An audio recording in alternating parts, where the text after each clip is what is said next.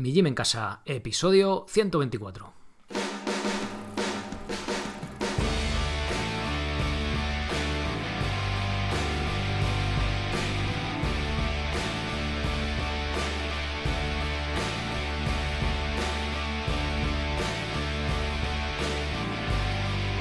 Muy buenos días a todo el mundo, soy Sergio Catalán de mijimencasa.com y os doy la bienvenida a un nuevo episodio del podcast de Mi Gym en Casa, el programa, la radio donde hablamos de entrenamiento y de alimentación desde un punto de vista diferente, independiente, objetivo, buscando el respaldo de estudios científicos y con forma crítica.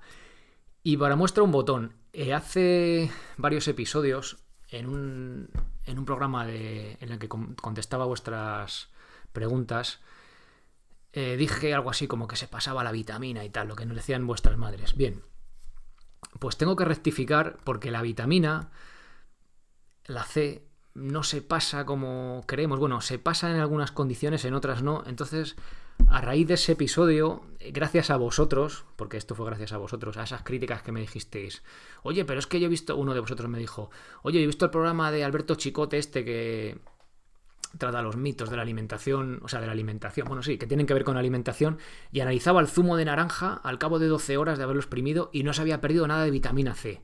Otra de vosotras me compartió un artículo en el que también se venía a decir lo, lo mismo, ¿no? Entonces, por eso os digo que tampoco creáis todo lo que os escucháis, leéis por ahí, y ni mucho menos aquí, porque yo también puedo estar equivocado. Y fruto de eso, bueno, pues va el episodio de hoy, ¿vale? Acerté, creo, de pura suerte, con el tema del batido. Luego al final de todo vamos a ver por qué. Pero vamos a, vamos a tratar el tema este de las pérdidas de vitamina C de forma extensa, ¿vale? Vamos a meternos en el, en el fondo de la cuestión y vamos a ver si Chicote llevaba razón o si llevaba razón nuestra madre diciendo que, que, nos tomáramos el zumo, ¿no? Bien, antes de pasar con el, con el tema, con el cuerpo del episodio, eh, os recuerdo brevemente que si queréis haceros socios de mi gym en casa para soportar esto económicamente y para tener acceso a todo el contenido de los cursos que tenéis para poder entrenar de forma independiente y eficiente en vuestra casa, en el parque donde os dé la gana, tenéis que haceros socios de mijimencasa.com por 10 euros al mes. Venís cuando queráis o ibas cuando queráis también. El curso de este mes era el de sentadilla de descanso, ya sabéis, esa postura ancestral que hemos perdido y que podemos volver a recuperar. Y el curso del mes que viene, que está ya a puntito de salir, va a ser el de comba básico. También me lo habéis pedido un montón. Va a ser cómo empezar en esto de la comba, ¿vale? ya está a puntito de salir. Ya cuando salga eh, os contaré más, os contaré más, nos meteremos un poquito más en, la cuestión. Bien, acabada la intro publicitaria de todos los días, vamos ya con el episodio en cuestión. Bien, eh, me comentaba uno de vosotros que había visto a Chicote hacer un experimento y tal en un laboratorio que medían el, el, el contenido de vitamina C y que no se perdía al cabo de 12 horas. Digo, joder, qué raro, pero si la vitamina C se oxida con el, con el aire, ¿no? Con el oxígeno, ¿qué pasa aquí? Bueno, y otro de vosotros, otra, eh, me compartió un, artículo del país que decía así. El doctor Moisés Robledo insiste en que los alimentos no pierden sus propiedades y nos remite al artículo Recomendaciones de manipulación doméstica de frutas y hortalizas para preservar su valor nutritivo, de la revista española de Nutrición Humana y Dietética, donde los autores subrayan. Existe la falsa creencia de que la vitamina C del zumo de naranja casero es poco estable, cuando solo condiciones extremas, por ejemplo calentarlo a 120 grados, disminuyen de forma considerable dicha vitamina, que se conserva perfectamente en el zumo hasta 12 horas después, aunque el sabor puede volverse más amargo. Definitivamente, madres, no había que beberlo con tanta rapidez. Bueno, aquí esto me chirriaba mucho, ¿vale? Hay varias preguntas que resolver. Yo había leído por ahí que la vitamina C se destruía con el calor, se oxidaba. Entonces, bueno, me puse a investigar a fondo en el tema, pues para, oye, para dar una respuesta, ¿no? A ver, a, ver qué pasaba aquí, ¿no? A ver qué, no quién lleva razón, porque realmente no es decir, no, yo llevo razón y eh, chicote no, ¿no? O algo así, ¿no? A ver, a quién, quién queda por encima de nadie, ¿no? Sino simplemente, oye, a ver qué es lo que pasa, ¿no? Y sobre todo cómo pasa, ¿no? Para poder explicarlo de forma más clara. Se pierde la vitamina C del zumo de naranja, se pierde en un batido de frutas, ¿cuánto tarda en degradarse realmente, no? ¿Se oxida? ¿No se oxida? ¿Es estable si la calentamos a 120 grados para degradarla? A mí eso ya me sonaba como a chino, ¿no? Me decía, joder, es que esto no puede ser verdad, ¿no? Bueno, pues vamos, empecemos por el principio. Vamos a ver un poco de historia sobre la vitamina C. Este micronutriente fue descubierto alrededor de los años 30. En el 1928 se consiguió aislar y en el 1933 Sven Georgi, la pronunciación del, del húngaro la llevo un poco, un, poco, un poco mal. Bueno, este señor determinó su estructura ganando el premio Nobel cuatro años más tarde por trabajos relacionados con este tipo de vitamina. Y como nota curiosa, a favor de las especias y a favor de cocinar, ¿no? Decir que este fisiólogo húngaro utilizaba el pimentón como fuente de vitamina C cuando hacía los estudios. fijaros el, pimentón, la de vitamina C que tiene, ¿no? Los pimientos es de las hortalizas que más vitamina C tienen, pero fijaros, el pimentón pues igual la tiene más concentrada, ¿no? Bien, la diferencia de esta vitamina, la deficiencia, perdón, de esta vitamina causaba el escorbuto, que hacía enfermar o incluso morir, si no eran tratados, a los marineros que pasaban meses en alta mar o a los colonos del oeste americano, aunque los nativos tenían una buena forma de prevenirlo usando la vitamina C de los animales. Esto ya lo traté en el episodio 75, ¿vale? Os lo comento brevemente para los que no hayáis escuchado. Eh, si queréis darle una escuchada, y lo tenéis, el episodio 75 pero los colonos, eh, los colonos del oeste americano, cuando llegaban a zonas, cuando llegaba el invierno en zonas que ya no había vegetación, pues los habitantes eh, nativos de allí, ¿no? Eh, que estaban pegados ya a, los inuit en la zona más norte, lo que hacían cuando mataban un, un, alce, un reno, que era, bueno, casi la mayor parte del año casi solo tenían ese, ese alimento, ¿no? Ese propio alimento animal lo primero que hacían era eh, rajarle por detrás a nivel de la zona lumbar y le sacaban las glándulas suprarrenales, que son unas bolitas amarillas que están muy cerca de, los riñones, ¿vale? También las tenemos nosotros, y son eh, la fuente que más eh, concentrada tiene la vitamina C, ¿no? La, fuente de la naturaleza, en este caso animal. Muchas veces podéis leer por ahí que en los animales no hay vitamina C y bueno, sí que la hay, ¿vale? en esa glándula, también en la glándula pituitaria hay grandes concentraciones. Eh, bien, a, modo anecdótico, ¿no? En, ese propio episodio también hablé de, fuentes de vitamina C así curiosas, ¿no? Bueno, podéis echar un vistazo. Bien, la vitamina C se conoce como ácido ascórbico o ascorbato, que de ahí viene lo del escorbuto, ¿no? ¿Veis que suena, se parece? Bueno, pues viene de ahí ese nombre así tan raro. Es un elemento esencial para los humanos, para nosotros. Somos uno de los pocos animales que no somos capaces de sintetizarla. Es decir, carecemos de una enzima que se llama gulonolactona oxidasa, bueno, ahí por, decirlo para fardar un poquito, para quedar así, ¿no? Para quedar así bien técnicamente. Y tampoco, tampoco pueden sintetizar a los primates, los murciélagos de la fruta, cobayas y algunos pájaros. Daos cuenta que esas, esos que no pueden sintetizarla comen mucha fruta, ¿no? El murciélago de fruta comerá fruta, ¿no? Pero los primates, cobayas, pájaros, bueno. Esto quiere decir que evolucionamos en un ambiente en la que no era necesario sintetizarla al tener, la, tener esa abundancia en nuestra dieta, ¿no? Esta vitamina C a través de nuestra alimentación. Con lo cual, pues oye, apagamos ¿no? esa función de nuestro cuerpo para poder encender otra, ¿no? Esto al final lo que no se usa, pues evolutivamente decimos, coño, esto no lo usamos, pues bueno, pues por, por la razón evolutiva dejamos de usarlo y usamos esos recursos en otra cosa, ¿no? En tener un cerebro más grande o lo que sea. Bien. Ya os dije que hablé de, bueno, como fuentes principales tenemos frutas y verduras, naranjas, brócoli, incluso las patatas. Imaginaos, con una patata grande de unos 400 gramos hemos sobrepasado nuestros requerimientos oficiales. Bien. Tipos de vitamina C.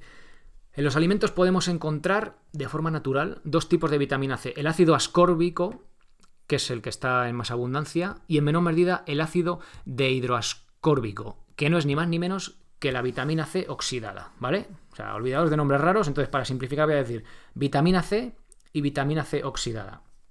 Cuando hable de vitamina C, será ácido ascórbico y cuando hable de vitamina C oxidada será ácido dehidroascórbico, ¿vale?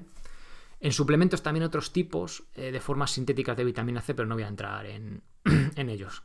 Bien, entonces, la vitamina C oxidada ya no nos vale. Es decir, cuando nuestra madre decía, tómate el zumo que se pasa la vitamina, ya está oxidada, ya no vale, ya está estropeada.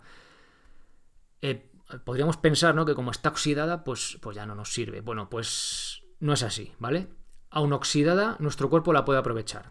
Se absorbe de manera ligeramente distinta a través de, unos transportadores de glucosa, pero una vez que lo hemos hecho, nuestro cuerpo la vuelve a transformar eh, con una enzima que no voy a decir el nombre ya para no liar aquí la madeja demasiado, otra vez en vitamina C, la que no estaba oxidada, ¿vale? Con lo cual, aunque esté oxidada esa vitamina, nuestro cuerpo la puede eh, revertir, ¿vale? Y volver a desoxidar, digamos. No sé si es un término válido químicamente, pero bueno, la vuelve a reciclar y se vuelve a ser vitamina C de la fresca, ¿vale? De la que teníamos antes, de la normal, de la que estaba sin oxidar, ácido ascórbico. Bien. Eh, parece ser que tiene el mismo oxidad, tiene el mismo valor que antes, ¿vale? como siempre, en las notas del episodio, cuando haga referencia a estudios, ahí los tenéis, ¿vale? En, los, en el enlace tenéis ahí todos los estudios que comento, están enlazados ahí con, pues, argumentando, ¿no? O sea, estas afirmaciones que digo en esos estudios. Se ha usado en estudios para revertir el escorbuto, o sea, esta vitamina C oxidada, y lo ha podido revertir igual que la vitamina C, con lo cual parece ser que, que tiene el mismo valor biológico.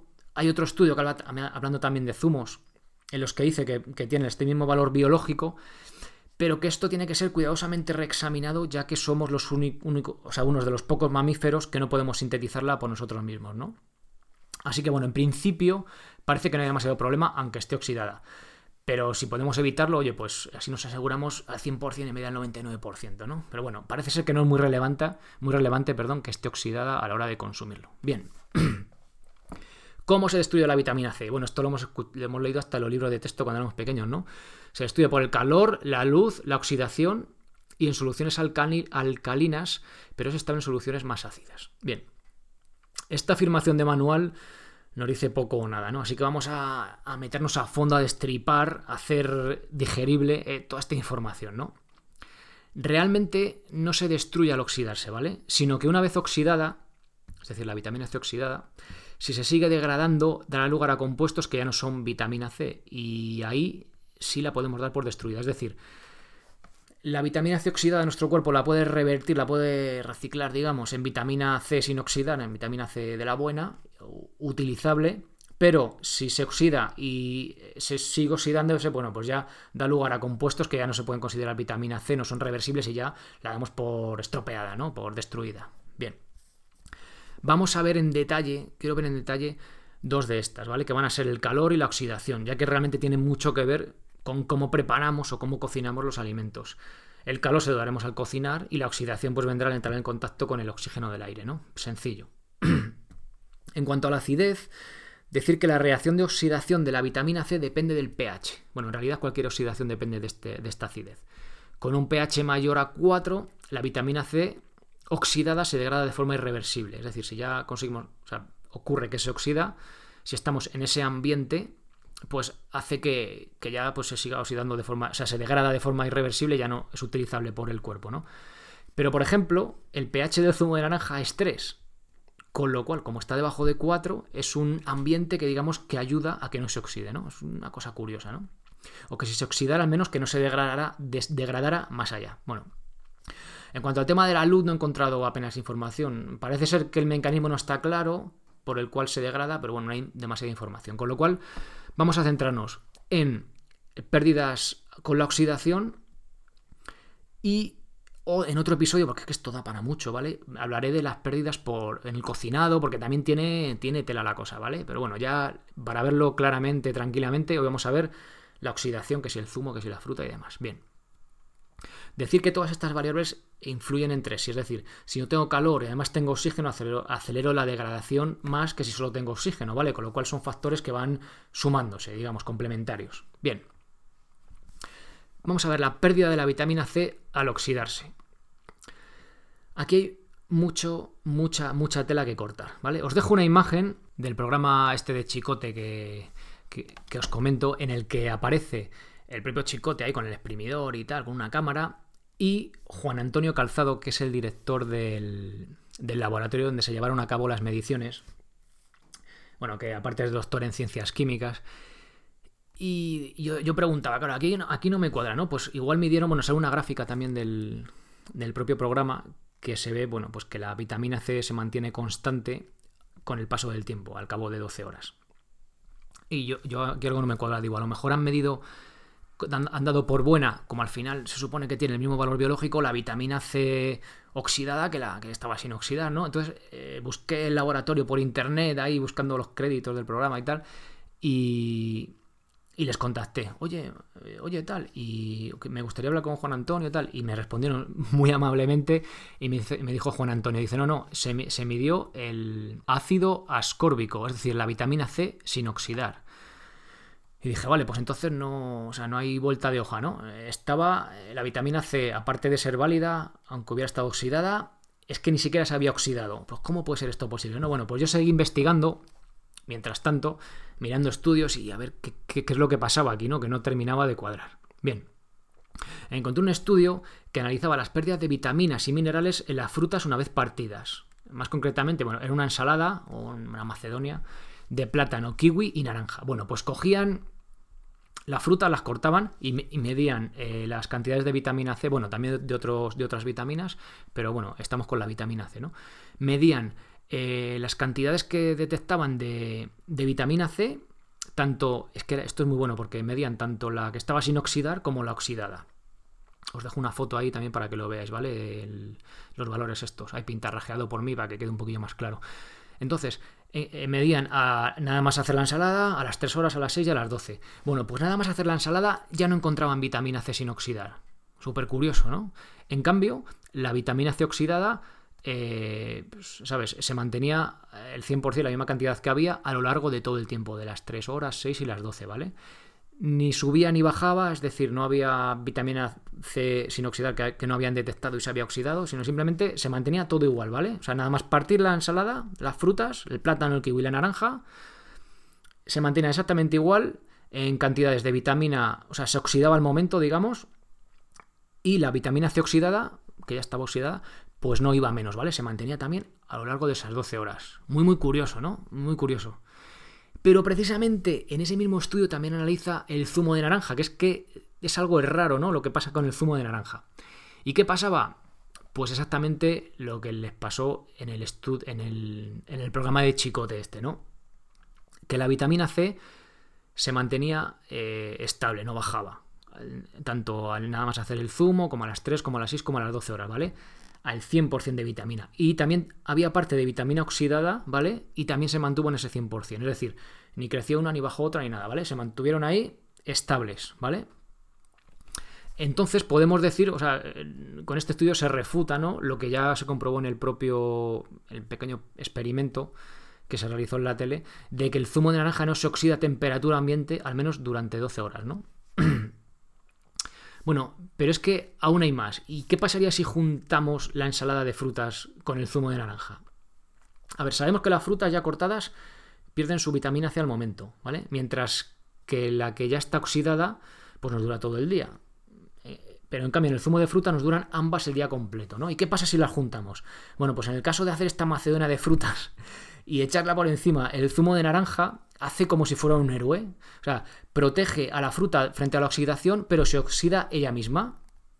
Es decir, cuando la vitamina C se encuentra en presencia de sustancias que se oxidan con facilidad, como en este caso es la fruta, esta se oxida para evitar que lo haga la propia fruta. Es decir, se preserva la fruta a costa de la vitamina C. Y por ese, precisamente por eso encontramos como conservante el ácido ascórbico en algunos productos, ¿no? Bueno, esta última vuelta de tuerca ya buscando casi lo imposible, ¿no? Eh, ha sido, es un aporte de Juan Antonio, el, la persona esta de la bata que sale en el, en el episodio de, de, Chicote, que a raíz de preguntarle, pues yo lo seguí preguntando, claro, porque yo veía los estudios y tal, yo en química, pues como podéis ver, no entiendo demasiado, entiendo muy muy poco, entonces había ciertas dudas que decía, joder, pero ¿cómo pasa esto? ¿Cómo puede ser? Y dice, porque es que la, el zumo de, la vitamina C, pero es que el zumo de naranja es algo como fuera de lo normal, ¿no? O sea, la fruta tú la parte si se oxida al momento esa vitamina, esa vitamina C, pero en el zumo de naranja se mantiene. Y encima, si tú echas ese zumo de naranja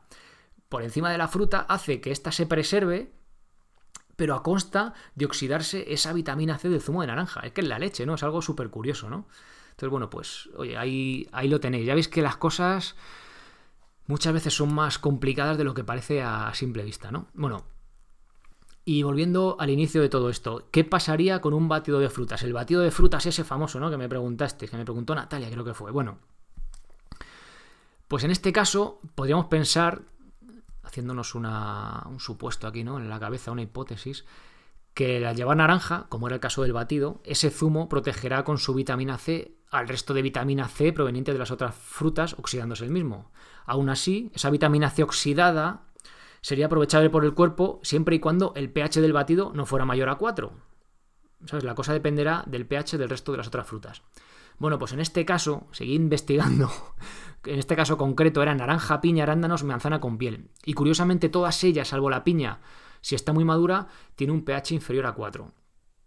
Con lo cual, algo posiblemente que haría que la vitamina C oxidada no se degrada, no se degradase aún más hasta perderse, ¿no? O quizá al batir todas las frutas ya no es, claro, ya no es echar zumo sobre las frutas, ya es batir todas las frutas, acelerar su oxidación. Bueno, como decir, todo esto son especulaciones, ¿vale? Este último del batido son todo especulaciones, no está comprobado. No podemos saber si se oxidará la vitamina C, cuánta de ella lo hará o si incluso se degradará hasta hacerla inservible para nuestro cuerpo. Y como bien dijo Juan Antonio, cuando le pregunté esto concreto, oye, ¿y con el batido qué pasa? Ya vamos aquí a, darle al máximo, ¿no? Dice, pues habría que medirlo. Dice, pero me temo que habiendo algo más que zumo de naranja, no aguante. Con lo cual, al final sí que se pasaba esa vitamina C del, del zumo de. perdón, del batido de frutas. Pero ya veis que esto es eh, tan complicado, tan enrevesado, ¿sabes? Pues fijaros, daros cuenta. Bueno, a modo de conclusión. Chicote y Juan Antonio llevaban razón, ¿vale? La vitamina C del zumo de naranja ni se oxida, ni se degrada, ni se pasa, ¿vale? Aunque la dejes todo el día entero en el vaso, con lo cual, en el caso del zumo de naranja, podemos estar tranquilos en ese sentido. Parece ser que lo del zumo de naranja es una excepción, ¿vale? La vitamina C de las frutas, al pelarse y cortarse, sí que se oxida con gran facilidad, aunque esa vitamina C oxidada parece eh, que nuestro cuerpo la, pues, la puede aprovechar igual que la otra, ¿vale? Y ya como conclusión, comeos la fruta entera, como os decía en el episodio. Digo, y así no tenemos que estar pensando en este tipo de cosas, ¿vale? Ya no que si se oxida, que se deja de oxidar, que si la respuesta insulínica es mayor o es menor, ¿vale? Pues así, las cosas a mordiscos y ya está. Así no tenemos que preocupar de este, de este batiburrillo de cosas, ¿no? Bueno, pues nada más. Espero que os haya resultado tan interesante como a mí, pues oye, este tema de la, de la vitamina C, ¿no? Que tiene, que tiene mucha tela que cortar, como habéis visto. En otro episodio más adelante Veremos qué pasa cuando la calentamos, pero bueno, pues en este caso, aunque me, aunque me fastidie decirlo, algo que decían en la tele pues llevaban razón, ¿no? Así que bueno, pues ahí está. Ya sabéis que la vitamina del zumo de naranja la podéis dejar todo el día ahí encima, que no se oxida, la vitamina C, ¿vale? Luego que sepa un poco más amargo o cambia el sabor ya es otra cosa, pero bueno. Pero mejor las frutas enteras. Y en el batido, pues realmente no sabemos lo que pasamos. Seguramente no encontrar esa protección que pasa con el zumo de naranja, pero bueno, realmente no podemos saberlo. Habría que hacer el batido en el laboratorio y medirlo, ¿no? Y a lo mejor si cambias el contenido de frutas también cambia el pH y también afecta a esa reacción de oxidación, ¿no? Con lo cual, ya os digo, casi mejor comer la, comer la fruta entera. Nada más. Eh, muchas gracias, tengo que agradeceros aquí ese cuando oís algo que os chirría, que habéis encontrado, habéis escuchado información que contradice lo que digo aquí, muchas gracias por compartírmela porque así, oye, aprendemos entre todos, ¿no? Pues nada más, gracias por apuntaros a los cursos, por esas valoraciones de 5 estrellas en iTunes y, pues, y, esos corazoncitos de me gusta y comentarios en iVoox y sobre todo por estar ahí escuchando episodio tras episodio y aprendiendo juntos. Nada más, pasad muy buen fin de semana y sed felices. Adiós.